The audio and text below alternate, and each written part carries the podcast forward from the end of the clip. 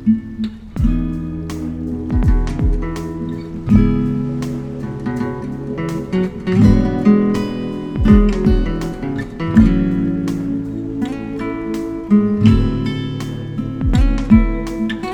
yo, welcome back to the Underground Treehouse Podcast, a podcast that discusses and reviews music of all genres.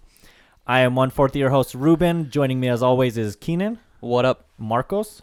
Hi. And Isaac. Hello, hello. This week we're going to be reviewing the third studio album Hellfire by English rock band Black Midi. Uh, this is my pick, but before I explain why I picked it, uh, as always, we're going to go ahead and give you our music recommendations of the week as well as our local beer recommendation of the week. Kicking off the music recommendation will be Isaac. What you got?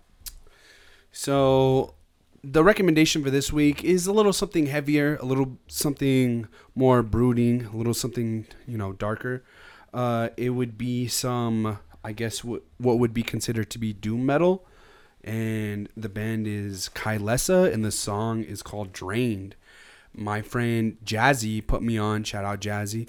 She showed me this song, and the second I heard it, the vocal stood out to me.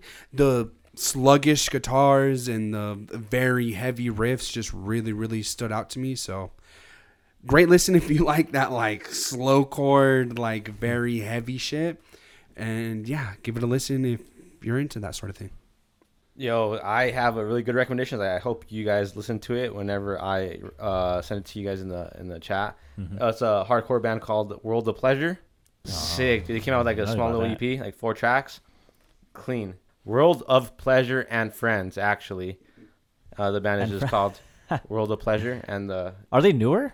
I've never heard of them. uh, they're no, they're not really that new. Really? No, they've been out for a minute. They've been out since uh, 2020. Oh, okay. Yeah, so right like Still a little bit newer. Yeah, like during the pandemic. Well, yeah, Yeah. I guess it's new, but Um, well, this is the first album that I've heard of them, and it's me right Mm-hmm. in. So, World of Pleasure, and the EP is World of Pleasure and Friends. So my recommendation for this week actually comes. Actually, you know what? Just shout out to this artist, Beach Bunny. this art, indie pop, indie pop Mm. music. Um, saved us this morning. We had a seven and a half hour drive. First thing that we played. Fuck no. I know, right? so the album is called Emotional Creature. Um, it's a new release. It actually just came out about four days ago by, like I said, um, indie pop artist Beach Bunny. Um, very catchy, very poppy. Um, check it out. Songs I would recommend is uh, Oxygen and Dead Weight. So good. Check it out. My recommendation of the week is going to be the album Death Fame by hip hop artist Quell Chris or Kel Chris. I'm not too sure how exactly you say it. Uh, Q U E L L E. So Quell, Kel, something like that. I'll say Quell. Quell Chris, Death Fame. Um, this is a really fucking solid hip hop project. It got overshadowed because it dropped the same day as Kendrick, Ooh. and that same day Kendrick dropped uh, the Smile. So that little side band that Thom Yorke and Jonny Greenwood did, they dropped an album that same day too. So you got two humongous albums dropping the same day as like a lesser known hip hop artist. Um, so I think it got overshadowed, but it definitely deserves the same type of praise and the same type of attention that those two albums got.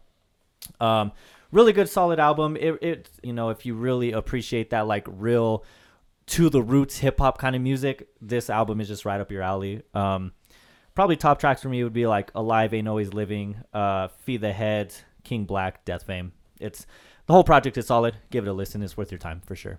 All right, our local beer recommendation of the week is gonna be we're gonna have uh, Steelbender back on. We're gonna so I forget which podcast it was, but we um, shouted out their raspberry dynamite.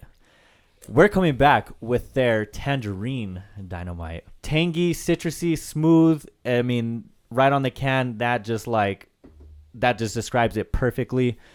Again, more description on the can. Citrusy sweet aroma exploding from the tank. Smooth mouthfeel and a tangy, creamy, refreshing flavor reminiscent of a summertime treat. Jesus. Shit is so damn sweet. That sweet. sounds like you just read it off the can. Oh, because I did. Oh, okay. Yep. It's dude, it's so damn sweet, so damn good. I mean, we love the raspberry dynamite. This is just as good as as Isaac had said on a couple podcasts back. It makes you aware. It lets you know what the fuck you're drinking, And uh, you know that's a big reason why I picked this beer with this album because spoiler, this fucking album kind of punches you in the face It and does. doesn't let up. So similar to this album, Tangerine Dynamite does the exact same thing. Tastes great. So yeah, again, Steel Bender, great brewery off Second Street. Check them out; they deserve it. All right, let's get into this. Hellfire by Black Midi. Uh, so the reason why I picked this is so apparently it's sacrilegious to consider Black Midi post punk now. I I guess considering how they've evolved as artists, I kind of get it, whatever. But as you know, I fucking love post punk. You know, anything post punk, I'm uh, I immediately gravitate towards. Um, and Black Midi, they dropped their debut album Schlagenheim in 2019 and I was all over this shit when it first came out, man. I think this is kind of really what put me on onto the post punk scene. Um, you know, and it, it, it was like a gateway into the genre. Um, but uh, you know, Bl- Black Midi kind of spearheaded this whole movement. I feel like um, so every anything that they've really done has really kind of like piqued my interest. Um, with that being said, I mean, I, I kind of might like um decredit myself because I haven't listened to the second album, Calvaclade. I've listened, I've, I've listened to like maybe two tracks. Um, but I mean, the first the first album, Schlagenheim, just holds up really well. Um, you know, if you listen to like Boom Boom Boom or like Speedway or Reggae, it's just a really amazing album. And uh, you know, they're just super creative and they're just super off the wall. And you know, them as a group kind of like throws me out for a loop. You know what I mean? I kind of even don't feel like I know what I'm getting, even though I'm a fan of them. So I was like, like you guys, my other host, have no idea about these guys. So I figured I would throw something out there that's a little bit more experimental and something that's kind of uh gonna get our brains thinking a little bit more, you know. So uh, yeah. So that that's really the main reason why I picked Black Midi. Um, I'm gonna be honest with you guys. I don't even know how to fucking start this shit. Like, Dude, like the Like- album is just gonna be a madness. yeah, We're gonna be all over the place. it's just it. I mean, that's a perfect way to describe it. Is madness. Well, you could say Um, it's a chaotic masterpiece or a chaotic painting. One hundred percent, one hundred percent, and I think the album artwork, like honestly, kind of it. like, yeah, exactly, represents it perfectly. This is probably the most creative, inventive garble you've ever heard. It's like Yeah. when you like, you know, when you first listen to it, you're like, what the fuck is going on? You know, it's just it's just full of all these different sounds and time signatures and crazy ass vocals. There's just so much going on. And it's like even when you listen to it on your like sixth or seventh listen, there's still something new you're picking up. You know, you're connecting dots in between themes. You're picking up different little riffs with the guitar or like different time signatures with the drums. It's just an album that you know kind of gives you so much up front. It's kind of hard to like take it in on on that first listen. Um, and again, like I said, it kind of gets a little bit easier as you listen to it a little bit more. But how did you guys feel about this? Like on your very first fucking listen? So I had no I I I had no idea what was coming. Like you said, it's just so in your face, and it's hard because, like you said, even after like the sixth, seventh listen, like I'm still dissecting it mm-hmm. because it's just it's just too much. I mean, from the lyrics, from the jazz and the instruments, like it's just all up front and it's chaotic. Mm-hmm. It's madness, but it's fucking beautiful. it's so good. And like just like diving into it, um like I'm just I'm excited. I'm excited to talk about it. I am too. Um, off first listen, this instantly gave me Black Country New Road vibes, man. Instantly, I'm like, okay, Mm-hmm. okay. Uh, I know I kind of have a blueprint of what I'm about to listen to, so I have my horizon opened up. I'm like, okay, I'm. Let's see. Let's you know throw it at me. Let's see what Black Midi is bringing, and yeah, they uh, did not disappoint with uh, this album. Um, it was extremely organized chaos, and um, the instrumentation, the sound engineering, the lyricism, the vocalist all did not disappoint whatsoever. And you know, even at times, uh, I'd be like confused at what I'm hearing. Even now, it's almost Yeah, like what even the now, fuck? and I I I heard this album four times today, man. And I'm just like, sheesh, it's so hard, you know, to have a song or a verse or you know a beat imprinted in your head, just so you know, because it's so it's so chaotic. This album. Yeah, the my first listening, uh, I to piggyback of what Marco said, I, I did get like Black Country New Road vibes from it, but once I like you know, started like really getting into it, I realized, oh, this is this is a different beast entirely. Like like everything about this is so fucking colorful, textured, layered, and chaotic, relentless. Like Keenan said, maddening, bro. It's fucking it's chaos. It's literally something that you cannot comprehend, and yet it's palatable. It's listenable. It's something that you can listen to, enjoy, discuss, talk about, and yet it drives you fucking insane. It's the equivalent of the Willy Wonka riding down the river scene where he's like, and he's going and Oh, going. shit. You know what I'm talking about Yeah. with, with um, what's his face, Van Wilder or whatever. What's his Gene Wilder. Gene Wilder, Yeah. like that. That's literally how this album makes me feel. It's just it's it's an experience on its own, unlike no other. Yes, I got Black Country New Road vibes at first, but then the more you break break it down, the more it's its own thing. The more it's very progressive and and very jazz influenced and and just just layered. It's just layered, Very like an onion. Shout out Shrek. But it's yeah, very good on first listen, but quadrupled that good feeling on subsequent listenings.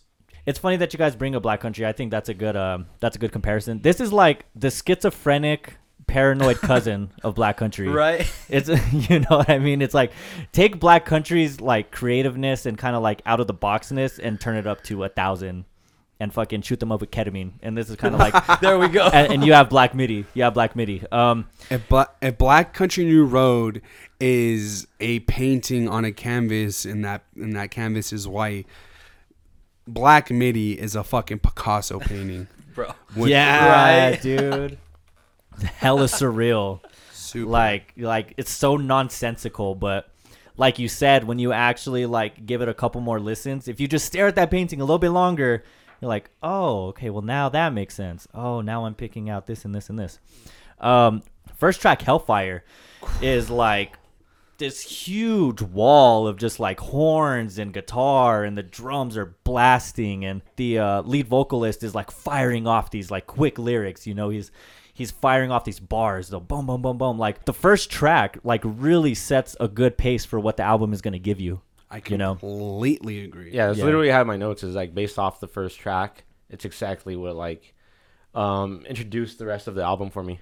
like you said marcos it's organized chaos it's just so fucking wild and Oh, it's the- so The abrasive fucking song is called Hellfire, so it's just like fuck. Yeah, maybe, maybe maybe the fucking title of the album should have given us like a warning of what we were gonna get.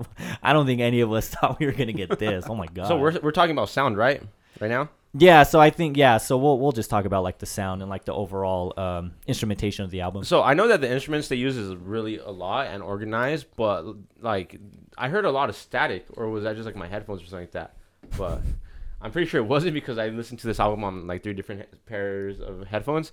But I heard some static like included in the instruments, and I'm just like, honestly, out of I've heard this isn't the first time like you know you hear like a little radio static or radio frequency or anything like that Mhm. off of uh on a on a song, but I feel like th- this is probably one of the best uh albums that they interpreted it on actually Like the production. You're saying. in, in, in the production, yeah.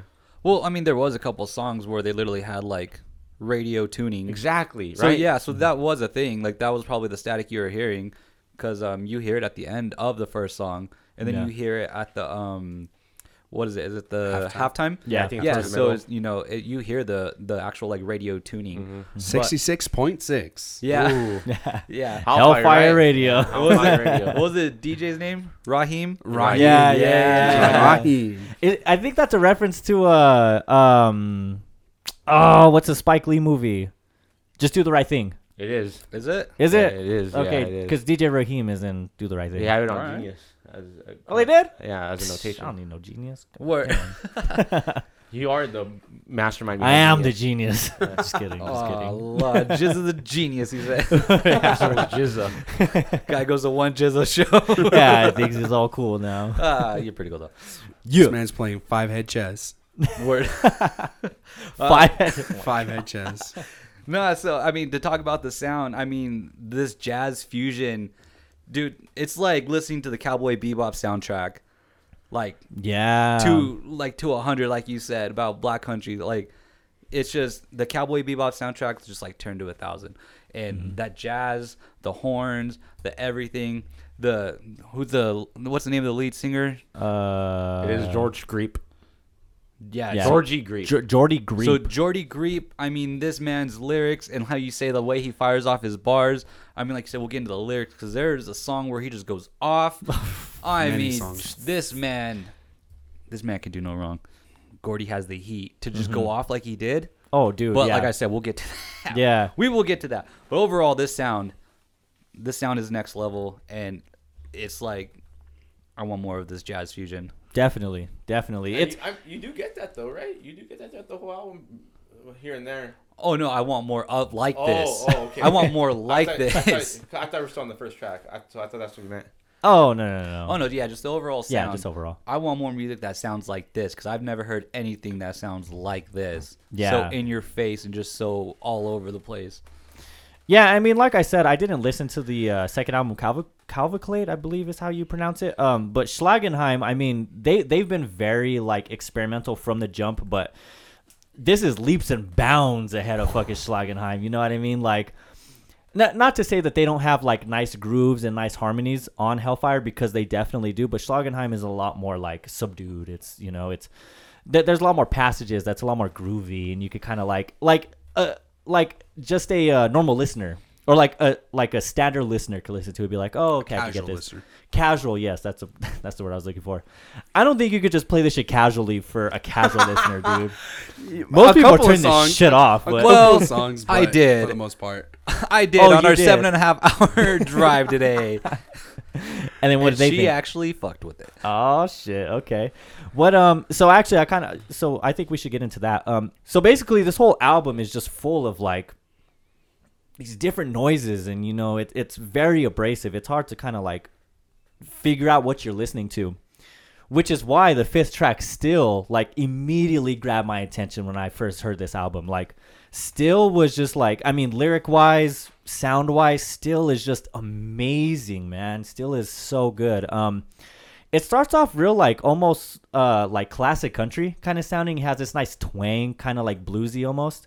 And then it eventually progresses into a little bit of chaos, but then it eventually subdues. And then the ending of the song is beautiful. Like the ending of the song has this like real nice acoustic guitars, and it has these weird like bird or like bug sounds, kind of like you know intertwined. It's so sick. It's very cinematic, very cinematic. So we get a two minute instrumental towards the end there in this Yeah. one, which is nice. And Right. then obviously, like you said, we have that, that beautiful fade out with the outro. Mm-hmm. The, I mean, this song I could see how like it would grab your attention because it is like a nice break from the chaos.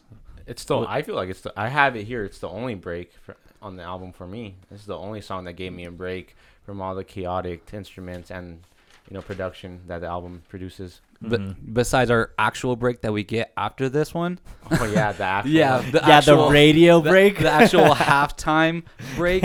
Yeah, no, but I mean lyrically, this is this is the break that was much needed actually.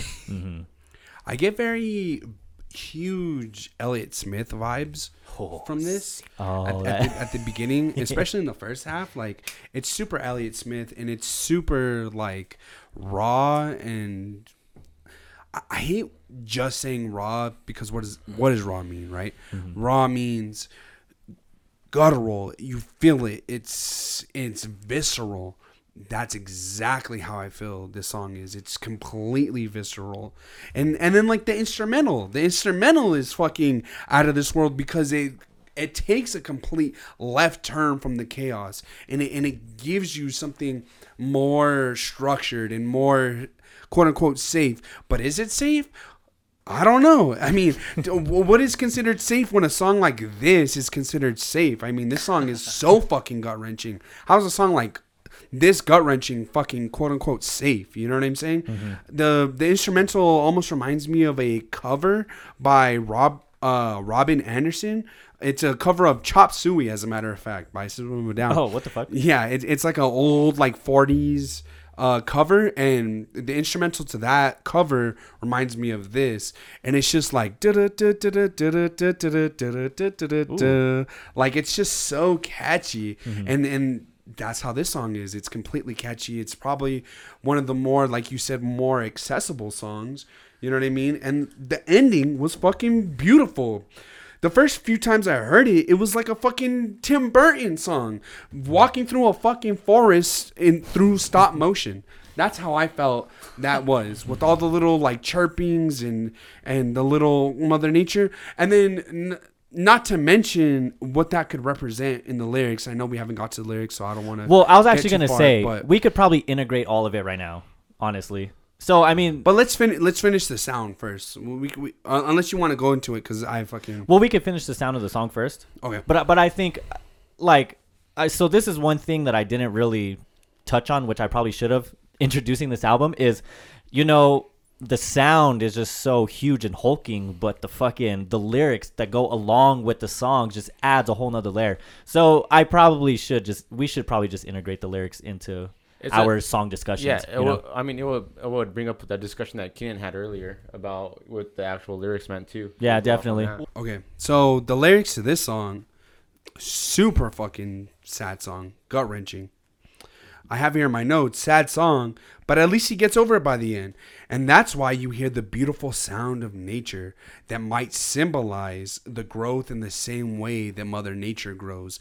The beauty of Mother mm. Nature because he got over it, because he could grow as a person and and finally get over this darkness and he sees the light. It, it symbolizes the birds chirping and the sounds of Mother Nature the mm-hmm. same way that they release a beauty that, that is the ending the last two minutes you know what i'm mm-hmm. saying? Like the last two minutes is the equivalent of getting over the relationship. That's literally what I have. This is him healing from a post breakup. a hundred percent. That's literally what I 100%. have. especially during the whole song when he's just like he's not coming to terms with it like he Whatsoever. cannot he cannot stand the fact that it's eventually gonna end it's gonna break So there, there's know? a point in that in that in that two minute instrumental where he goes really fucking hard, where the instruments pick up, where the production Yeah. really picks up. Mm-hmm. And I'm like, yo, he's going through it right now, and then it just like how he said, it just peacefully goes along, like you're finally vibing with live, like you're finally you know soothing your wounds and finally trying to find yourself, and that's literally what I have my fucking notes. That's crazy. yep and it perfectly leads to like the outro lyrics of the song.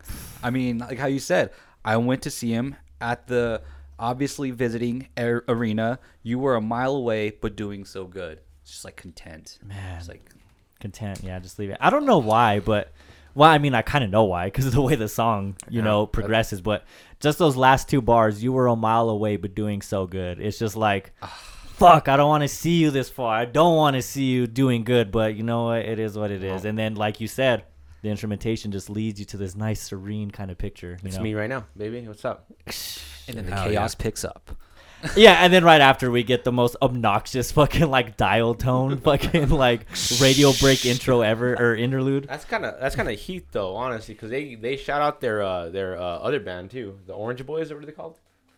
Oh yeah, so they shout out. uh Give me a second. The yeah, the Orange Tree Boys, which is like their own side project, Yeah, right? it's their, it's uh, it, it consists of other members from Black Midi, so it's dope that they gave a shout out to their other band. yeah, that's so funny, dude. Mhm. Going back to Hellfire, um, so like we said, Hellfire kind of does a really good job at you know setting up the album.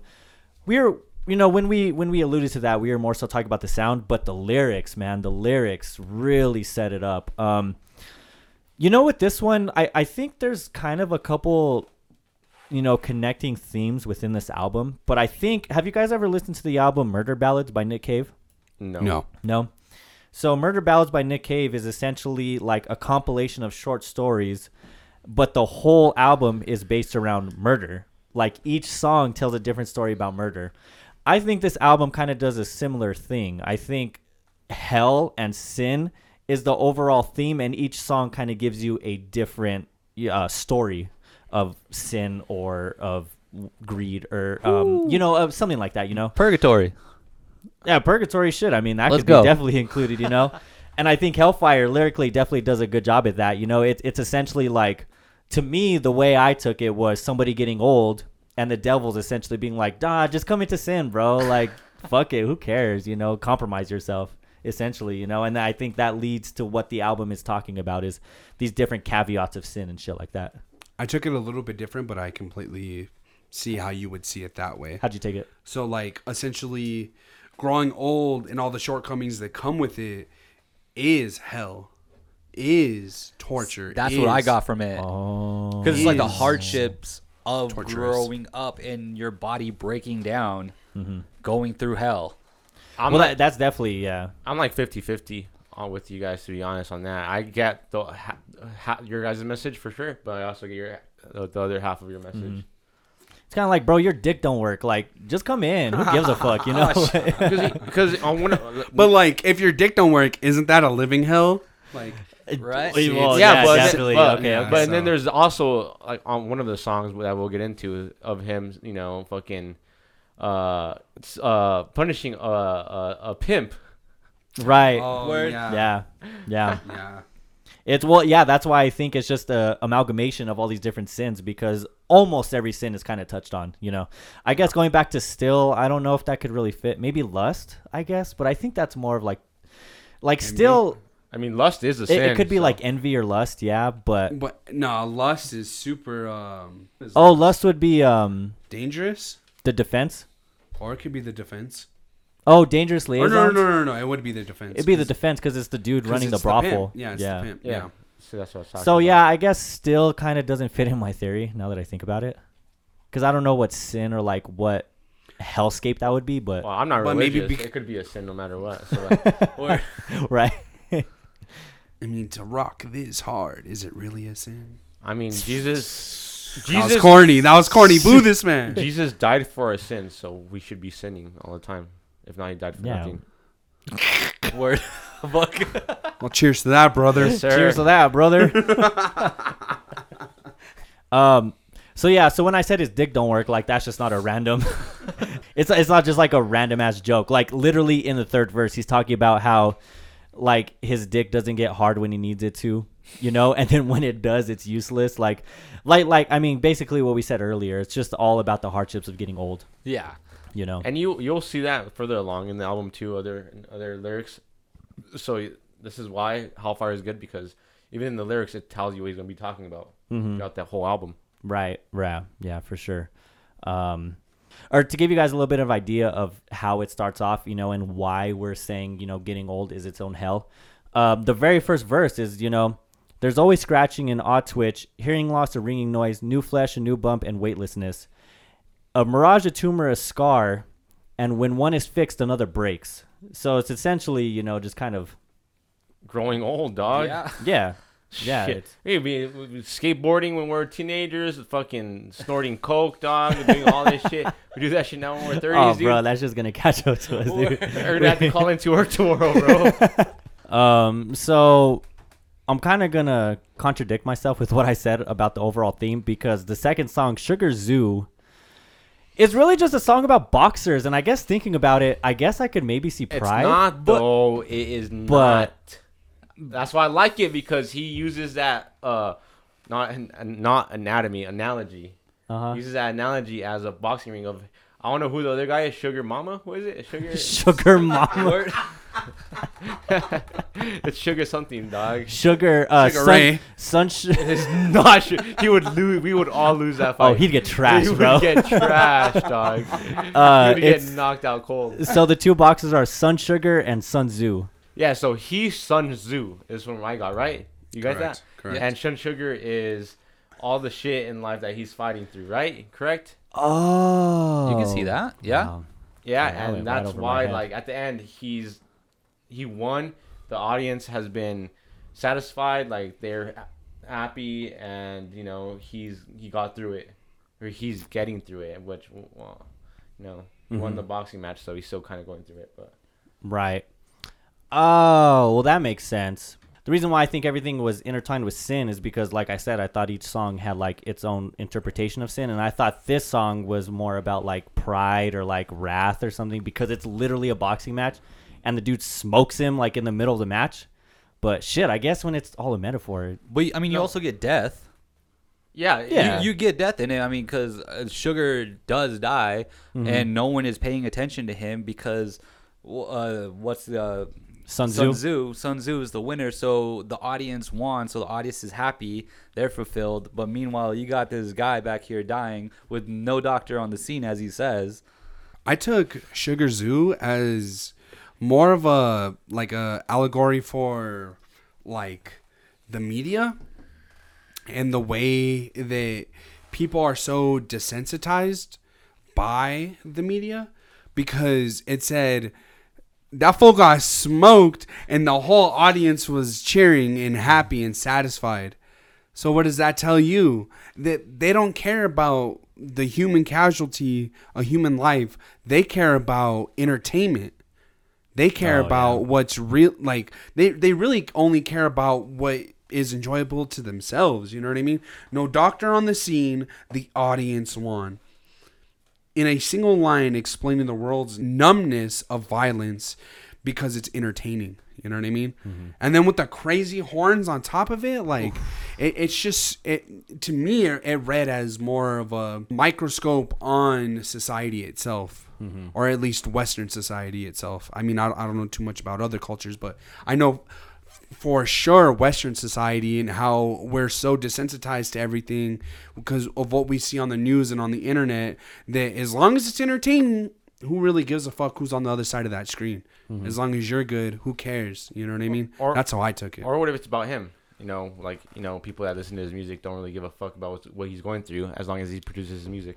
That's a beautiful take Could as be. well. It could be, Could be. It could be either or. hmm And that's what I was saying earlier. Like on your sixth or seventh listen, you know, you you can There's so many something completely interpretations. different. Yeah, exactly. There's so many different ways you can take not only the songs but the album as a whole. You know, it's it's definitely a fun listen in that regard. You know, you can always go back to it and find something else that you previously hadn't thought of. You know, Shout out that Bruce Buffer type ass intro though. for real. That shit, let's get ready to thunder. oh, whatever he oh, says. dude, for real. Ladies and gentlemen. yes, yes, and also the instrumental to this was completely different from all the others. I think it, it, it's more akin to like 1940s like big band almost like Mm-hmm. like very show tunes esque.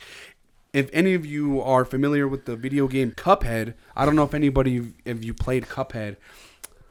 I've talked about it so many times and you don't even You remember. can edit Uh-huh. shit out. Say it again. I've talked about it plenty of times you don't even Oh, yeah, remember. Okay, Cuphead. so there you Yeah. go. The I fucking Cuphead.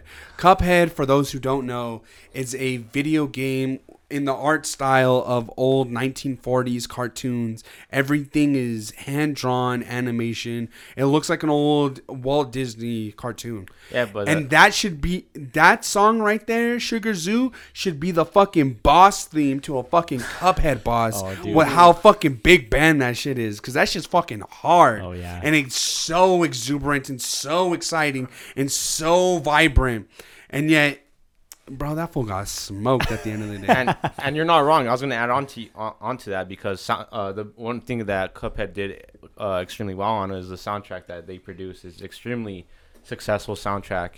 And then on top of that, they do use the very similar uh, knockout uh, sound yes, sound Oh, yeah. tones that they do. Yeah, yes, That's funny. so it would be it would fit right in. completely agree.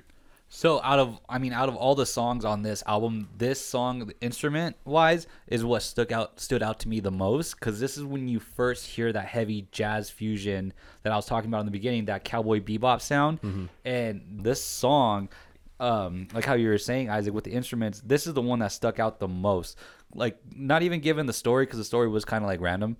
Uh the instruments carried this song for me. And Those horns. Nice. The horns over the guitar?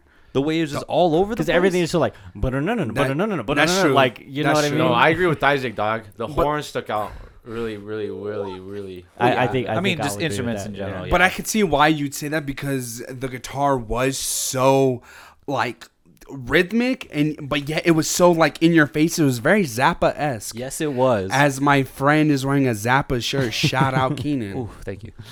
And I, I think the two songs that really kind of match the energy of Sugar Tzu is "Welcome to Hell" and "The Race Is About to Begin." The race is about to begin. Is Do you want to start with that? Let's start with that. mm, uh, okay. Let, let's start with "The Race Is About to Begin" because this is like the monstrous track of the album. Holy fuck! Seven Yeah, I almost don't want to start with it because there's so uh, like I like I want that to be our crescendo, but we can start with it now. Oh, see, we don't know about our character yet.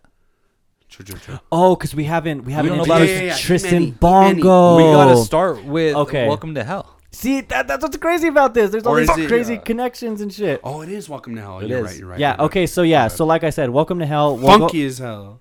Sorry. funky as hell. Sorry, sorry, sorry. Go ahead. Go ahead. Well, I mean, like the the reason why I um you know kind of compare the two songs because they both have like very hectic big sounds. You know, just as um Sugar Tzu does. Um, but Welcome to Hell and uh the race is about to begin even have like similar chord progressions. Like even the the beginning riff, it sounds very similar.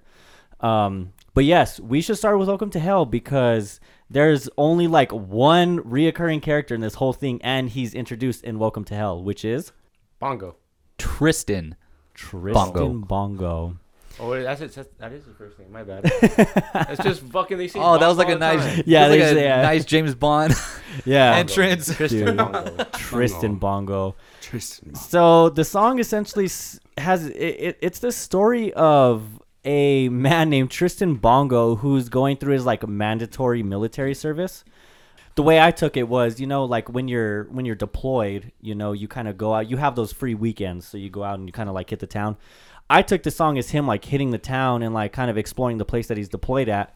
But then, you know, his his superior is essentially like explaining all these atrocities that he's committed and basically being like, "Nah, listen, Bongo, like this shit is it's just normal. It's the shit we do." And Bongo's like, "Nah, no, no, no, I don't do that." And then he eventually gets kind of like discharged from the military. Um, is that right? Kind of. you That's gotta- kinda how I took it, So but- I got that, and then I also got like his struggles of what he's going through yeah. from the war, Yeah, yeah, especially um, especially in Bridge Two, because right now it's his superior telling the story. Right. And in Bridge 2, he says, We did it all, we seen it all, and worse, much worse, son. The massacres of ages, too many to recall. So he's like, I got it, like, snap out of it, like, we've all been through this. It says PTSD, dog, and you know they're telling him like, Uh, yeah. yeah, he has went through mental issues on that song. So I thought in that bridge too, when he's saying "We did it all, we seen it all, much worse, son." I thought it was the superior calling him son, essentially saying like, "We've done it all." You know, now it's your turn to do it. Oh. That's how I The took it. superior's but a I dick. Oh, he's a fucking dick. Yeah, the superior's a yeah. dick. And then, I mean, the verse right after that, I mean, he starts. He starts, you know, kind of going into detail about, you know, people dying, like limbs, mm-hmm. You know, limbs rendered birds by the speed they flew off, a soup nothingness that once was your best friend, motherless children and temptress widows, the wild, the useless, the dead, the untamable. So mm-hmm. just like, damn, just got to go into great detail. So I got it as like this man's going through some stuff. Okay. This Yeah. was perfectly said, like Marco said, PTSD. Tell me what you guys think of this line right here. I have a lot of different interpretations, but I want to hear your guys' interpretations Spit first, it. and we'll Spit see it. if we agree. Spit it. In this land of oysters, you are the world, which is a play on the world is your oyster. So it is the world. I thought it was the worm. I It thought he comes said the off, worm, It comes off like that when you listen to it. Okay. Yeah, and even in Rap Genius, he kind of. It uh, hints at being the worm. no, no, Oh. how it- the worm. yeah, they they misspell it, but it's the world. Yeah. So it is the world. Yeah. Oh, okay. Fuck, What, dude. what do you think of that? What do you think of that? Say it again. In this land of oysters, you are the world. Um, that's hard. I mean, could- That is hard, right? Because you can take it so many different ways. You could take it as I am the covenant. I am like the, you know, the end all be all. I am the world. And these are, you know, So- for you know, it, it could be very self-centered or it could be the total opposite where they are these magnificent things and you just have to pass them by because you are the world you you have no say in your own life like a private like like a fucking you know a military lapdog who has no say in his life because the commander is telling him what to do right there, it's boom. the same way Yeah, right there, boom. I think that's it right there. Because I was I was gonna ask you who do you who, who I don't recall, but who says it? Who says the It- line? the commander the commander Yeah, Yeah, because the in the line right after that. he says Yeah. like you know painless numb numbness whatever like mm-hmm. it's fucking Yeah, chalked bro Yeah, the latter what you said is correct. I or like. are we just looking too much into it? Because also this man has a bunch of just silly nonsense lyrics. because he also does. He also does on one of the songs. He says, "You're as useless as a libs on a fish's eye." I literally have that wroten So- down, and that's that. fucking hard. That but goes- you know I why mean, that's hard I though, tw- right? I tweeted that. I literally tweeted that. That but you know so why that's hard, right? Hit me. Because fish don't have eyelids because they're fucking useless because they don't need a blink because they're underwater. They don't need a blink. They don't need eyelids. They've evolved past the need of eyelids. You're as useless, Useless. as eyelids on a fish. on You're a so fish. fucking you're as fucking useless as a fucking quadriplegic at a water park. Like, bro, like I need you to step down to like a six. I thank you for that. It's a good album. It was it's a great album, but I just thought maybe like are are we looking too much into it because there is a bunch of silly lyrics. I mean, who knows? But this is the point of this It is, album. It's yeah. a fucking painting. That's very true. That's Yeah. very To true. Interpret it. Yeah, it could have. You this the one person could be like, "Yo, this is all fucking nonsense." Literally, every single lyric is nonsense. Some other guy could make a three-hour review about it, going into detail of what he thinks. It's gonna be us. Yeah. So it's gonna tune in. be- Hopefully yeah, it's not. Sorry. So there was these instrumental slams that just were so fucking brooding. If if you know what I'm referring to, it, mm-hmm. it it happens around the two minute and three minute mark. It's not throughout the whole instrumental, but it it just sounds so fucking debilitating. Like it just it just fucking gets you, bro. It's just. I'm a big fan of like over the top operatic, you know, cacophony of sound. Like I love that shit. And in this song, it gives you a taste of it. It gives you just a little smidge of it, which makes sense for the the themes of this song where it gives you a taste of this character and what they go through, but at the end it doesn't, you know, give you everything because it's not the rest of this story to tell, you know? So mm-hmm. I, I really, really enjoy the instrumental on this track. And I mean, towards the end of the song, it's I think it's the fifth verse when everything just picks up and it just goes straight punk. Yeah, Does. dude. It was hella fucking. Bro, that shit was nuts. hard. And it's it's funny because um under the recommended artists for Black MIDI, Soul Glo is under there. That's so crazy. And it's crazy? I, honestly would have never connected that. Because Soul Glo is just hardcore punk, and as far as like, I guess how fast they just sing, that's like the only like common thing that they thing. have. Yeah. But I think that brings up a good point. Um, in that Black Midi does a really good job at you know combining all these different genres. You know, it's you could tell that they have a ton of different influences, like from punk to like almost Jazz. bro- jazz, from Broadway, prog rock. Like it's it's crazy how they're able to just mix all these different sounds together and make something that at first listen sounds jumbled up, but as you listen, it's like wow, okay, it's actually layered and it's actually sectioned off. Um, I think that kind of leads us into uh, the race is about to begin, which we uh, continue our story of Tristan Bongo, which finds him at a at a fucking horse race. The rest so of his life. the rest of his life, The yeah, yeah. So this is basically man. yeah. So this is him after he's been discharged from the military, and he goes and he, um, you know, starts to bet on these horse races, and that's uh, dude. Okay, so He leaves everything behind us because of these fucking races, exactly, exactly. He, you know, he's and he tries to justify it too.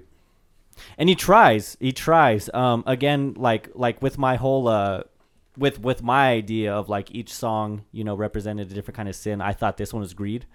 Um dude the seventh okay so there's a there's There like there's what 10 verses on this on this track? Let's see there's okay there's only seven with an outro so technically eight. But dude this seventh verse is bar after bar. And this is like probably the the big crescendo this is only what the uh let me look it up real quick. This is only the well it's the seventh track. So i mean we have three more tracks after this but really i feel like this is the climax of the sound. I agree. it's just so like as soon as this seventh verse hits holy fuck what what is the beats per minute on this? I was gonna say this dude does not stop for what a whole minute and a half. dude almost two minutes. Oh my god. firing off these lyrics and as you know you guys had said this whole seventh verse is essentially him like trying to justify why he became like this degenerate gambler. You know what i mean? And like so then he he has these lyrics um the race was ran 30 years back and each day since the same. You know so so basically that's him just saying he succumbed to this disease of gambling For 30 for years. 30 for 30 years and it's gone so bad to where it's like his whole life revolves around this and he just like you know there, there's nothing left useful in his life and fuck It's just any addict trying to just justify what they're going through. Mm-hmm. And that's literally what we get in uh, what full two minutes. dude fuck full two minutes just firing this shit off Like literally no pause. no pause No pause. He just goes. Like Yeah. the only way we can explain it is like you just have to go listen to it for yourself. really Like, like literally just no pause. This man just goes for two minutes, Mm-hmm. and like you said, this is definitely like the climax of the album. Mm-hmm. And I mean, R.I.P. my boy Bongo. I mean, dude, it's chalked after this he's bro done after this. Hey, he went, he went, he went, he went happy, dog. I'd be happy to like went off like uh horse gambling. Fuck that. Bro, he didn't even get the blonde. So he didn't the blonde He is making didn't- out with some four-eyed dude or Four-eyed fucker. nah he still, Shout out to he Four still Eyes. went out gambling, dog. He went out a happy dude. Yeah, I guess I guess it was on his, on his own terms, but yeah, it was on his own fucking terms for sure. for 30 years, fuck. So I have a whole fucking paragraph written for this one, okay. if you guys don't mind. Go ahead. Well, hold on. Let's let's start from the beginning real quick. In the genius yeah, jump ahead. annotations, they're listing all the horses, right? Like, and there's a horse named Mrs. Gonorrhea, and if you click on the annotation on Genius, it says your mom, and it has like 40 upvotes, bro, and it's fucking comedy, bro. That shit got me cracking the fuck Yo, up. internet trolls are on a different level. It's so fucking funny. Your mom. oh With shit. the U and everything. All right. They got your ass though. They got my ass. I clicked on that shit. Yeah. What does Mrs. Gonorrhea mean? What's the deeper meaning behind that? And is it your mum? Your Yeah, mum. they got Your your ass, dog. They fucking Why got you. R W Oh, or M and it's verified. U M. Yep, I'm about It's to a up- verified. It's I'm a verified. upvote it right now. I just upvoted it. It's 48 now. So silly. Uh, I was right. Forty seven. yeah, it's 47. It's up That's 48 now. fucking funny. So what I have here is homie barred the fuck out, not stopping for even a second, building higher and higher. And I know I already said this before, but this is really where it is more uh, meaningful. The Willy Wonka scene where they're floating down the river, going and going. That's literally this scene because it's because it is descending further and further into madness, which is apropos to the feeling of gambling and going further and further down a hole, spiral, spiraling your life deeper and deeper into a hole that's too deep, too wide, and forever black. And then, like Marcos, you know, alluded, the ending is a false light the end of the tunnel. It sounds so beautiful so light so freeing. But really it's just his justification the same way an addict would justify their addictions by you know by whatever means. But it's their means. They're justifying their means. And the justification matched with the lightness of the sound makes you think that oh maybe this justification is real but it's not it's just a light in the dark hole because Right. whatever he says isn't really a justification it's an addict's fucking It's their own warped way of thinking about it. it's their own warped way of thinking about it without any really without any solid uh, basis to stand on. Mm-hmm. And I and I think the fact that they match that lightheartedness with the justification is fucking beautiful mm-hmm. because an addict will say this, that, and the third to make their point. And the fact that the instrumental mixed with the lyrics does that essentially is just such a clever way of wrapping up this story mm-hmm. of Mr. Tristan Mungo. Tristan Bongo. Rip Bungo. I, I- think the outro lyrics, you know, describe that perfectly because the outro lyrics are all about, you know, somebody at their worst becoming their best, you know. The old clown can be a martyr and the whore can be an angel. The hack becomes a master, the crass becomes divine. So Making again, excuses. Exactly. It's like, well, I mean, you know, everybody can get out of it. You know, everybody can turn around. But the, and then and then right after that, all the sins. Irrepressible, basically saying, "Well, we we're we're all just gonna sin anyways, you know. It's not my fault. We're all bound to it. You know what I mean?" What did I say earlier, man? No, you hit it on the head. You know, this is exactly what you said. So so those two songs were really like the epitome of the sound. You know, the the you know, fuck, we've kind of all right. We've got over the hump. You know, I mean, we still have three more tracks after this, and we have a couple tracks here and there that we'll get to. Um, but overall, the sound kind of gets a little bit more subdued. Um, I, I guess you know the the song that would probably match that energy, or just be right below it, would be maybe the closing track, Twenty Seven Questions. Oh yeah. Um, just because that one gets super fried out at the very end of it. My Um, least favorite track. Really? Why is that? Honestly, I'm really nitpicky with it, so it's because of the pianos, random pianos that they put in. Honestly, like that's little. Honestly, it, like, it just took me out of it. I hate that part. all Piano's a little time. too much. It- over a little too much is an understatement. Dude, I'm so nitpicky with that. I just hated it. Like I completely hated it. So whenever it comes on, I'm just like, fuck. Uh-huh. Completely takes me out of the zone. But his storytelling and the part where he questions off the 27 questions, fucking fire. Oh, dude. The production, besides the piano, fucking fire. But mm-hmm. that's it. So, see, and I didn't really like this song only because of how abruptly it ends. This is the ending track. I didn't expect it to just end so abruptly like that. And so, like Marco said, I mean, the 27 questions, it does match the energy uh, of, you know, the race is about to begin, especially as he fires off those 27 questions. So that's nice. And the story, I did like the story of it, but again, just the way it ends to end an album Right. like that, especially once it started off so heavy and especially like jazz infused and everything, like I wanted more of that. But that's why I didn't really like this this song was just because it's the ending track and I wanted more from it and they didn't do that. Like, Like you could you could sorry, you could have went off on like uh, uh, you know an instrumental. Yeah. You could have done something like that to like close it off, or like how they've been doing, where they throw like a little instrumental in there and then throw it off with some closing lyrics. Then I'd been like, okay. But the way it just ends, it just stopped, and it's like, all right. Yeah. Right, right. Yeah, I, I get what you guys saying. You know, it's kind of like we usually get the climax with the last song, or at least like the second to last song. But Yeah. once we hit our climax, we have three more songs. Yeah. You know, so I, I could see why you guys would think this would be a uh, less than favorable outro track because, uh, you know, we, we've been given straight chaos. Yeah. And for it to just end like this Oh, is. yeah, he's made a fair point. Like I said, all the other albums that we reviewed, they've given us really good Mhm. outros or last songs. Right. I kind of like this outro.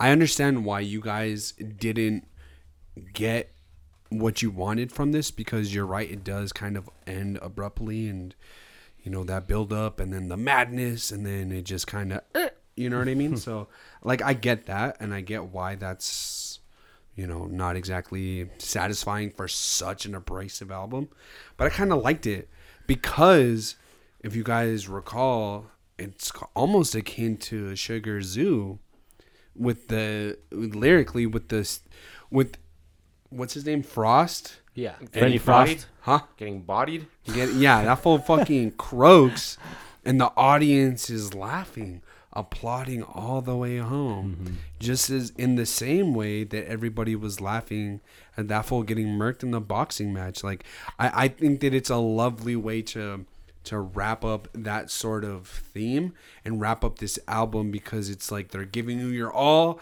You, they're doing everything that they can and this might be the last leg that they stand on but it's not enough. All right. Imagine, imagine if they finish it off with like a Bruce Buffer announcement, like you know. okay that would be hard as fuck that'd be hard bro that'd be hard yo, i'd be bro, body slamming fools bro yeah, so like the way they started it off like that, like welcome. Yeah, you know, imagine- all Yeah. that. Like they Yeah. could have at least ended it like that. Like I didn't even think about that until just now. And like especially with like the whole halftime, mm-hmm. you know, like with the static of the radio or anything, it could have been something like as corny as like "Thank you for tuning in," like blah blah blah. Like it Oh, could have that'd be been cool. it could have been something like that.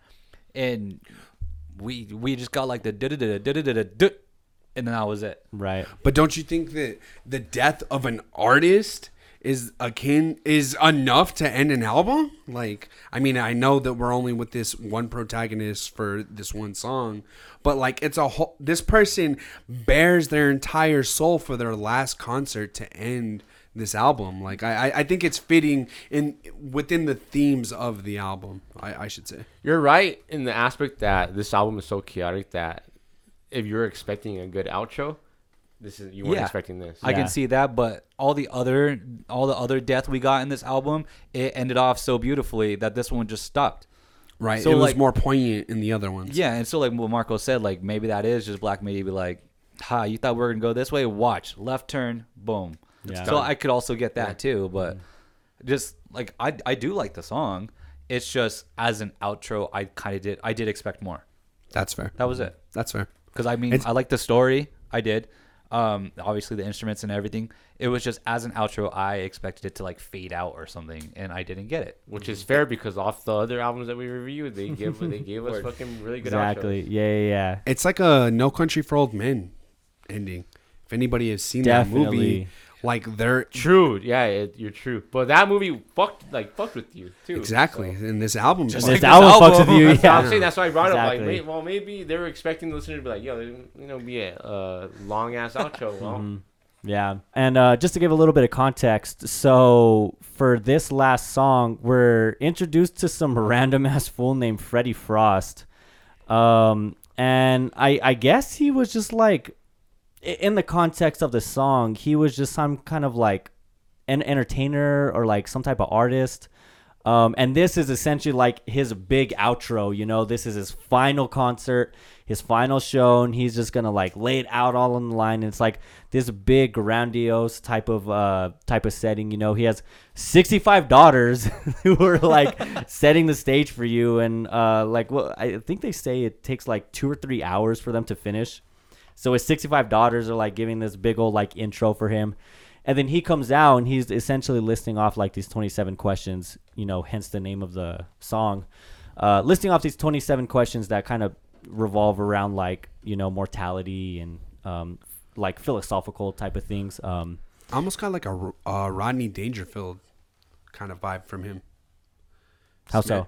Because he's always like, I ain't getting no respect, and like that was like his mantra Oh. while he was alive, and mm-hmm. I feel like this fool was like clinging for that. You know what I mean? Longing for it, and then at the end, like He still didn't get it. he still didn't He still get didn't it. get it. Yeah. He He- died on stage. And people were laughing at him. They're like, yeah. Like, what, what, what's the ending lyric? It says, but we all just laughed at the sad old oaf and laughed all the way home, man. I like, yeah. And then, you know, he, as he's like listing off these 27 questions, he has like, my last shot at the big time, posthumous or post posthumous paste. Will I find home or go to waste? I mean, like you said, he's laying it out all on the line. You know, he spent his whole life kind of withering away, fucking around. Is this really like in death? Will he finally become this big figure that he wants to be? No. Just fucking laugh at him. I was gonna go back to like the ending. I mean, because he says, you know, so thank you for listening. Good night. Good night. Like the lyrics, I liked how he ended it with the lyrics, but just to back up with what I was saying earlier, like I wish it would have just been like a longer outro. Um, but I just caught it now. So right here, he says that's not quite 27, but my chest feels awfully tight. There's only 21 questions. I didn't catch that. No, no, until yeah. just now. I went and counted them. I counted 21. I was like, wait. Shout out 50 Cent. Word. fifty. oh, Ugh. man. Black MIDI just keeps you on your toes. dude. So yeah so like i said 27 questions was really kind of like the uh the last song that kind of matched the energy of welcome to hell and the race is about to begin. You know that real chaotic kind of sound? Not to say the other songs don't have chaos within them but they're a little bit more subdued. Um eat men eat is probably like the step below that. Uh in this song we're given like this really weird random story about two men who our uh they're gay lovers and they're like traversing through a desert and then they come upon some like random like mining shaft To Yeah. look for their homies. to look for their homies is that what it is yeah, it's your everyday occurrence. What are you talking about? so okay so I, I didn't realize that they were like looking for people i thought that it was just these two dudes lost in the desert That's Word. how I interpreted it. I, I I thought they were looking for their homies, and then they wander upon this fucking mining shaft full of fucking red, red wine. you know what I'm saying? Yeah, and they get played. and then they get Oh, they get fucking, fucking bop, played. They get played, dog. They get roofied. This song is one of the craziest songs lyrically I've ever heard in my life. This motherfucker is making a wine out of fucking stomach acid. Spoiler alert. Like, Jesus Christ, bro. This shit is No pun intended. Word. no fucking pun intended, bro. Nice. Um, I literally cannot say enough about how shocked I was the first time I heard this song, cause n- not because of like, oh wow, this is so like, literally because I wouldn't even fathom to think of something so absurd, and that's why it blew me away.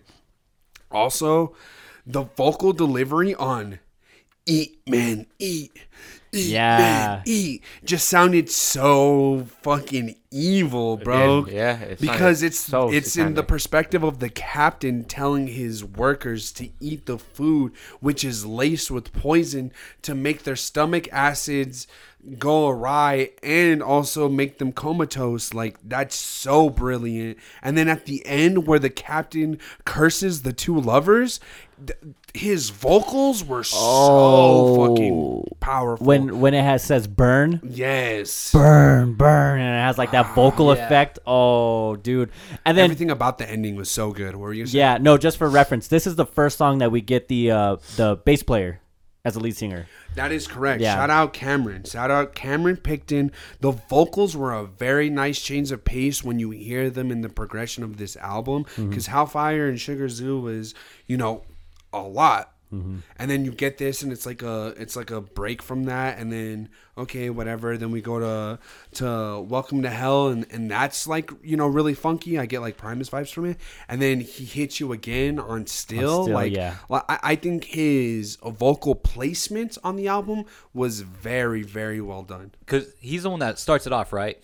Correct. Yeah. Because so when you started off, because like obviously like they're playing the characters, it's just so well. And then Isaac, like you said, especially when the captain is speaking, especially at the end and how it just peaks and then he just goes off. I mean, I can't get into the lyrics, so you just have to you just have to go listen to the lyrics and truly just hear it because it's like haunting. It's probably the heavy. Would you say that those are the heaviest vocal deliveries on the entire album? Yes, heaviest, yeah. I would agree with that. Mm-hmm. I, I would agree, but I, I think that's one thing that we definitely have to um, reiterate is like not only the bass player, you know, singing on this, like both him and the main lead singer like have p- so much emotion in the lyrics throughout the whole True. album. Oh, you know? yeah. they they project their voices in such a great way. You know, I mean, just when he's speaking as the captain for that outro, you can literally just picture two people running away with the captain in the background, just yelling at them. yeah, dude, it's it's haunting. Like I got goosebumps. It's so good, to it. man. It's so thematic, so thematic. This whole album feels like a fucking opera. You know. What- What's also beautiful is that you could picture everything, and and I know that's like the whole point of music is it's supposed to you know invoke a type of feeling or you know you know you get these you know mental images in your head. He literally tells you what's going on, and if your imagination is dope enough, you can literally see the agony on these fools' faces.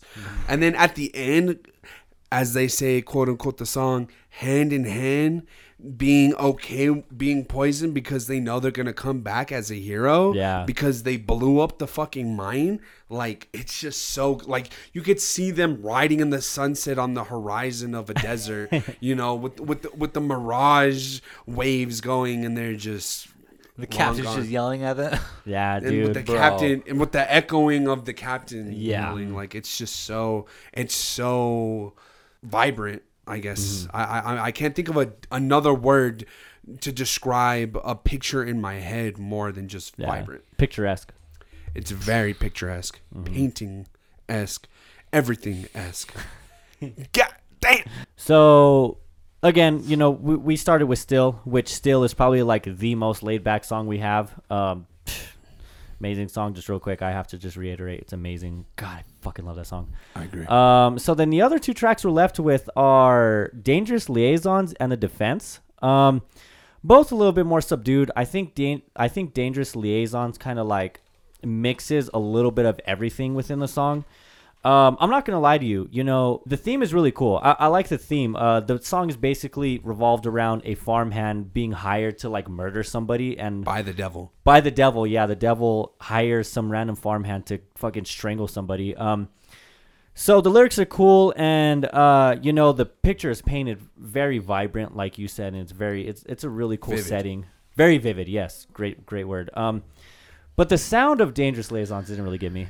I, I'm not gonna lie. I I think uh, sonically it just wasn't really for me. What about the pianos after the plot twist is revealed that it was the devil? I love I love that part. I agree. So yeah, so in the beginning of the song, you don't find out that it's it is the devil. It just comes up as like a like a mafia type guy looking for you know, hey, do you want to you want a job? You know, you want some work, and then towards the end of the theme, that's when this mobster person actually shows himself as the devil to the farmhand and then that's when he gets like haunting with the the piano and all the the rest of the instruments and Perfect storytelling, though. Literally perfect. It- it storytelling. is, yeah. It's perfect storytelling. It is, man. That's crazy that you didn't vibe with this one. Yeah, I, vibe don't. It. Well, I no no I agree. I, I think the piano's plays pretty well, but overall, I, I think it's just like the song's like five minutes, four minutes, and like everything leading up to that just didn't really didn't really do much for me. You know, it's uh maybe not skippable because again I really like the themes, but uh, compared you know, to it- everything else that we've been getting. compared to everything else, yeah, compared to everything else, I think uh the songs that we've heard previously have you know executed sonically wise at least a lot better than this one did. You know? Would you say it's almost more contemporary? As far as accessible, It's more contemporary compared to the rest of the tracks that were so grandiose and so chaotic. This is a more like structured song, and that's why I didn't hook you because it didn't really do anything crazy, and it was one of the longer tracks. Uh, not really, because I think "Still" is the most accessible, and I think "Still" is an amazing song. It's my favorite song in the whole thing. So, I don't think it's the fact that they turned it down. I just think that it, like Didn't do anything it, it just didn't do it. much. Right? Exactly. Exactly. Would you say it's a filler? Uh. It could be a filler. Considered a filler. No, because again, I, I think the themes are interesting enough to where I can like look past the kind of the sound of it. And again, like if I go back to my whole thinking of like the album is just songs of sin, you know, this is just another song of sin. So it serves its purpose in that sense. Um but again, like is it my favorite? Definitely not. You know, I but um Is it your least favorite? it's my least favorite. You're yes. crazy. It's my That's least favorite. Yeah, it's my least favorite. But again, like the themes are just so interesting, and the the storytelling is just so good. I can't say I just straight up don't like it. So it. you know what this reminds me of? This is the reason why I asked you if you think it's a filler is because it reminds me of uh, short fictions. How so? Some of those tracks when I was like, well, they're not really doing anything for me. They're just fillers. They're still good tracks. They're just like really generic Oh, uh, pop punk tracks, but they're not really. They're just they're serving its purpose. And Right. That's it. That's that's it. They're not my favorite. They're not my least favorite, but they're just like fillers. That's all. That's why I was Oh. asking you. I see. Some people are as useless as lids on a fish's That by eye. itself, should- my God. that by itself should shoot it to like top three right there. I have that. I have that in my fucking notes. I love that lyric. Dude. I literally tweeted it, dog. How many retweets did you get? Zero, Oh, How pussies. many likes did you get? one. Hey, Word. that's good enough. Man, they they know that real shit. No, that's probably one of the hardest bars on this whole thing, honestly. So then the last track right here is the defense, uh, or the last track that we kind of have to wrap up on. Um, a song about running a brothel, about being a pimp. Um, what what did you guys think about this song? This is probably like next to still the most subdued song. Yeah. Uh, it's funny because this song sounds like super sweet and melodic, and It picks just- up. it, it picks up a little bit, but I think for the most part, it's very serene. You know, it actually sounds kind of beautiful. And the whole time, this dude's like, "Yeah, my girls are going to hell." Like, you know, ba- basically like justifying why he's pimping out these chicks. It's it's it's a pretty cool like dichotomy between And it's not two. even them going to hell. True. It is not even Yeah, them going exactly. Go in on that. Go in on that. It's him going to hell at the end of the day. It's him committing all the fucking sins, and he's over here playing, acting like he's fucking like, yo, fuck this. Like, all these bitches are gonna go to fucking hell instead of me. at the end of it, Satan comes out and grabs him from fucking his feet. hmm Boom. Talk about fucking. I wish that was me, to be honest. Drag me to hell, baby. Let's go. Oh. I'm ready. I'm about to start playing some Hozier, bro.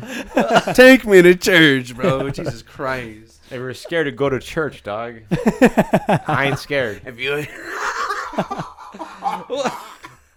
if you scared, go to church. Oh, that's okay. Shout out. Nah, oh, Holy I- out, but I you love the lyrics on this. Yeah. I love that it's like essentially mocking the holier than thou persona that most people, you know, Klingon. You know what I mean? Like so many people of a more traditional religion always kind of give that holier than thou. Well, yeah, I mean, you do this, but I'm still a Christian. I won't do that, but. And then they still break their fucking own rules of their own religion. So, like, all right, let's, let's go a little bit more in depth. What they're saying, like, yes, exactly, 100%. But then you have these fathers that commit horrendous crimes. completely, mm-hmm. completely, horrendous completely. crimes. And it's just like, well, you know, I'm preaching over here every fucking Sunday, every Wednesday, Oh, and shit facts. like that. And on the side, they're committing those fucking adultery. Exactly. I mean, bro, the lyric. But find me a Christian who spends as much time on their knees. And so like how, and like how earlier we are trying to how Bongo was trying to justify his addiction and how he tries to justify here a brothel is a business no different than a bank as safe and as formal and sanitary my girl's all destined for hell Jesus. Are we like sure this Marco ain't said- Bongo? right oh shit He's just the worst. Bro, Man's the worst. Bongos has, vid- has visited this man's brothel. Oh, 100%. 100%. Oh. 100%. but like Marco said it best I mean this man just like trying to justify himself and really he's the one in the end who's gonna he's the one going to hell He has to be the one to repent. word But again, good storytelling on this fucking track. Again, really solid storytelling on every track. Yeah, definitely. Um, yeah, the uh, yeah, Gordy, Geordie, I'm gonna say Gordy. yeah, Gordy's storytelling on this is fucking phenomenal. Um, I, I guess one thing that we haven't really touched on that I think is kind of important to talk about is his delivery. He has the weirdest, like most obtuse fucking. He sings like this. He sings. He sings very bottom of the throat, and he starts talking real fast. Whoa, whoa. and it, like Very spoken word. very spoken word and he's able to like bend it to the song that he's you know uh like singing for it's No, to just I'm so sorry, but that sounded extremely rude, and I, I apologize. but you got it flipped because I thought about this, listening to this whole album over and over again. It's the instruments that make him sound good. oh you the think so the way the way he has spoken words, Uh-huh. and the way he stops nonchalantly like that, and the instruments just like follow along. I, I mean, you could be right. They could be like, okay, well, I'm gonna do this and this, but I felt like the instruments were literally like the backbone of it. oh okay i mean i i can see both. I i don't fault you for thinking that. Mm-hmm. like and then if anybody thought that uh the lead singer was you know the backbone i could see their their point of view you know? I i think the best way to describe it is they worked in perfect harmony. A hundred you know? percent. hundred. they're made for each other you know? He's uh I, I don't think you could put him in any other band in this shit and like he would fit in you know? Like as you said the instruments are kind of like the backbone. Well take away the instruments and the chaos. Does his does his like vocal delivery work just as well you know with No. a more quote unquote normal type of sound it probably wouldn't you know like this band just works so weirdly but perfectly together you know They're in sync, dude. They're really tuned together. That's literally what I was thinking throughout this whole album was because I hated, I had a love hate for thing. I got used to it when he was doing that spoken word shit, Mm-hmm. but it's it's the instruments that like reassured me. Um, and there's like, yo, this actually like, you know, it was on beat. They were really synchronized, and it made it sound a lot better. And I was I fucked with it. And then real quick shout out to the drummer. I mean, the the instruments are played to perfection on this. You know, everybody deserves shout out, but dude, this drummer, how the fuck do you keep pace with this shit? How the fuck do you keep a rhythm with this shit? Like like like have you have you ever rode on a ride that's like like the fucking UFO ride at the state fair? Fuck that ride. like it's just so dizzying. There's just so much happening. You got these fools screaming on both sides of you. There's you know people going wild and the you're spinning at however many miles per hour. And you just have to like focus on that one thing to kind of ground you. You know, you got to look at the ground. You have to close your eyes and really think about it. Like that's what the drums I feel like do on this. You know, like if everything is just sounding super chaotic and super like like maddening if you just focus in on the drums then it kind of gives you a little bit of sense of balance and like a sense of like grounding to it you know this drummer's a fucking beast You, you know the you know the people who like stand up in that ride. Yeah. that's the drummer. that's the drum- He's the outlier. The people that be doing cartwheels while that shit's going like fucking, but that's the jazz. That's the jazz. Yeah. That's It's the, the jazz. jazz. fusion, and he he doesn't have to keep up because in a sense they're all going off on their own thing. Mm-hmm. It's all just madness, like how we said from the beginning. Everybody's just doing their own thing, and it all just blends in. yeah okay i think we could start wrapping this up uh any other final thoughts tracks lyrics anything I think we did a solid. No, we're good. yeah we, with the chaos we've been given i think we kind of you know until you listen to this album you'll really understand like the fucking chaos of this shit but uh i feel like we kind of did a good job at reeling it in i guess you'll see for yourself It's Um, a motherfucking painting. Sure. It's a it's a Van Gogh. It's not no Picasso. It's not no fucking Da Vinci. It's a fucking Van Gogh. Van Gogh. Okay, I like it. This fool cut It's off a- his ear before he painted that shit. I, bro. no, this Dude. is- this is- I wouldn't be surprised if a year later, one of these motherfuckers. This fool cut off their pinky to play the fucking solo. Or what? Literally, I'm calling it right now. Uh, all right then, let's go ahead and finish it up. Uh, final thoughts, final review, and top three tracks. Isaac, start us off.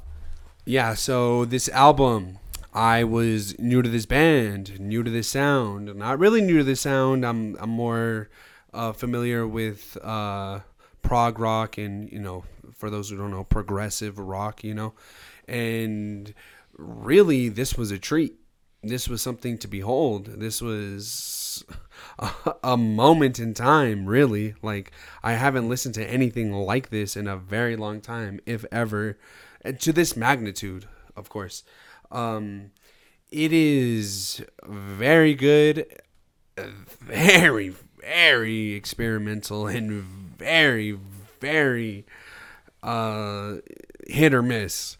It was definitely a home run, you know, knock it out of the park for me, but I could understand fully if you think otherwise. So, that being said, phenomenal album, phenomenal as you guys pointed out, uh, uh, instrumentals, you know, playing sonically, ph- phenomenal vo- vocal delivery, everything about it. The lyrics on this, the progression of each song was really good. The progression of the album itself was really good. So, really, really loved it. Uh, my top three tracks would be Still, uh, The Race is About to Begin, and Welcome to Hell. All of those tracks do something for me that not a lot of music does. They they each you know scratch an itch that I didn't know I even had. So, shout outs to those songs. Uh, with that being said, I will give this an eight and a half out of ten. Fuck yeah. All right. So as I said from the beginning, this album was beautiful, dark, it's a chaotic madness, and it has me wanting more. I want more of these short stories. I want, you know, I want more of this vocal delivery. I want more of this jazz fusion with the rock. I want more of the drums. This album was amazing, not knowing what I was getting myself into. So, I mean, shout out for the recommendation. This this has been on repeat for like the past week. So not just for this review, just in general, this album has been on repeat. Um, the Gordy, he kept me entertained throughout the entire album with the stories. Um, I really love the theme of the album, and again, just to em- emphasize on the instruments, that guitar, I the guitar and the drums alone like did it for me. Um, definitely was not expecting that, and so I would say the instruments definitely carried it for me. Um, and the short stories and the lyrics and everything was just like the nice cherry on top.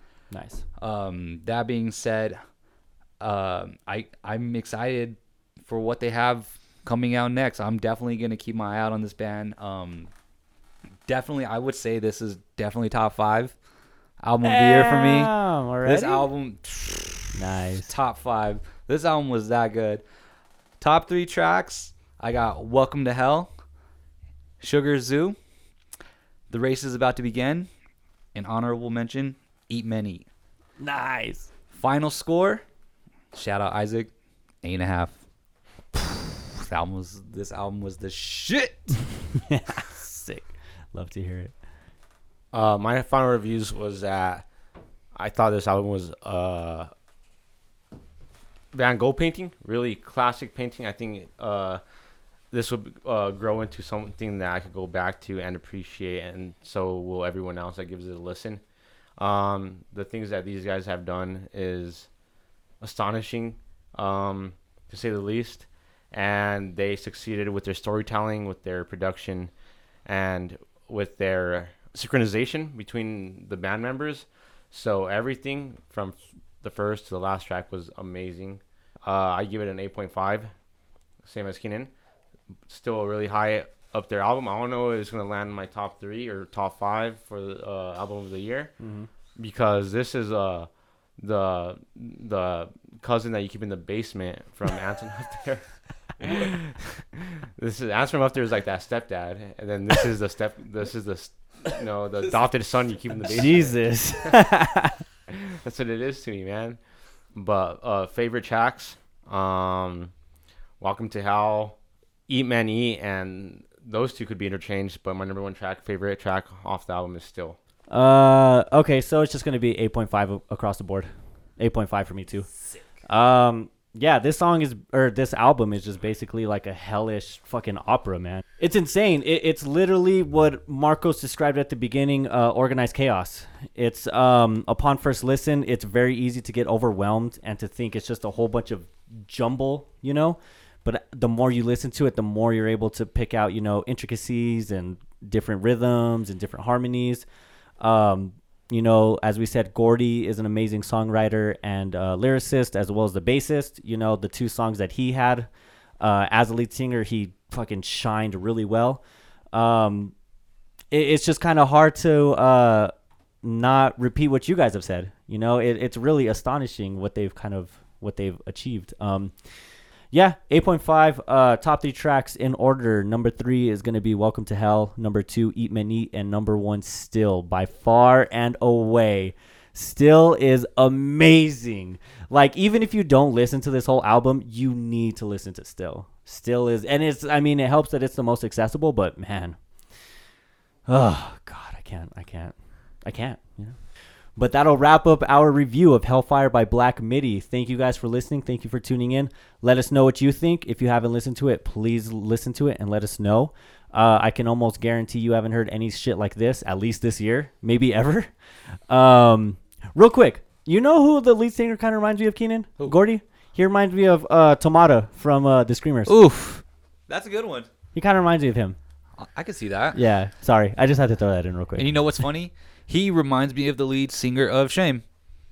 oh. I think it was the vocal delivery, like the very like the post punk part of him, Uh huh. and so I think that's why I got like the Shame sound from it. Right. But that's funny that you thought that though. Oh, okay. Nice. Nice.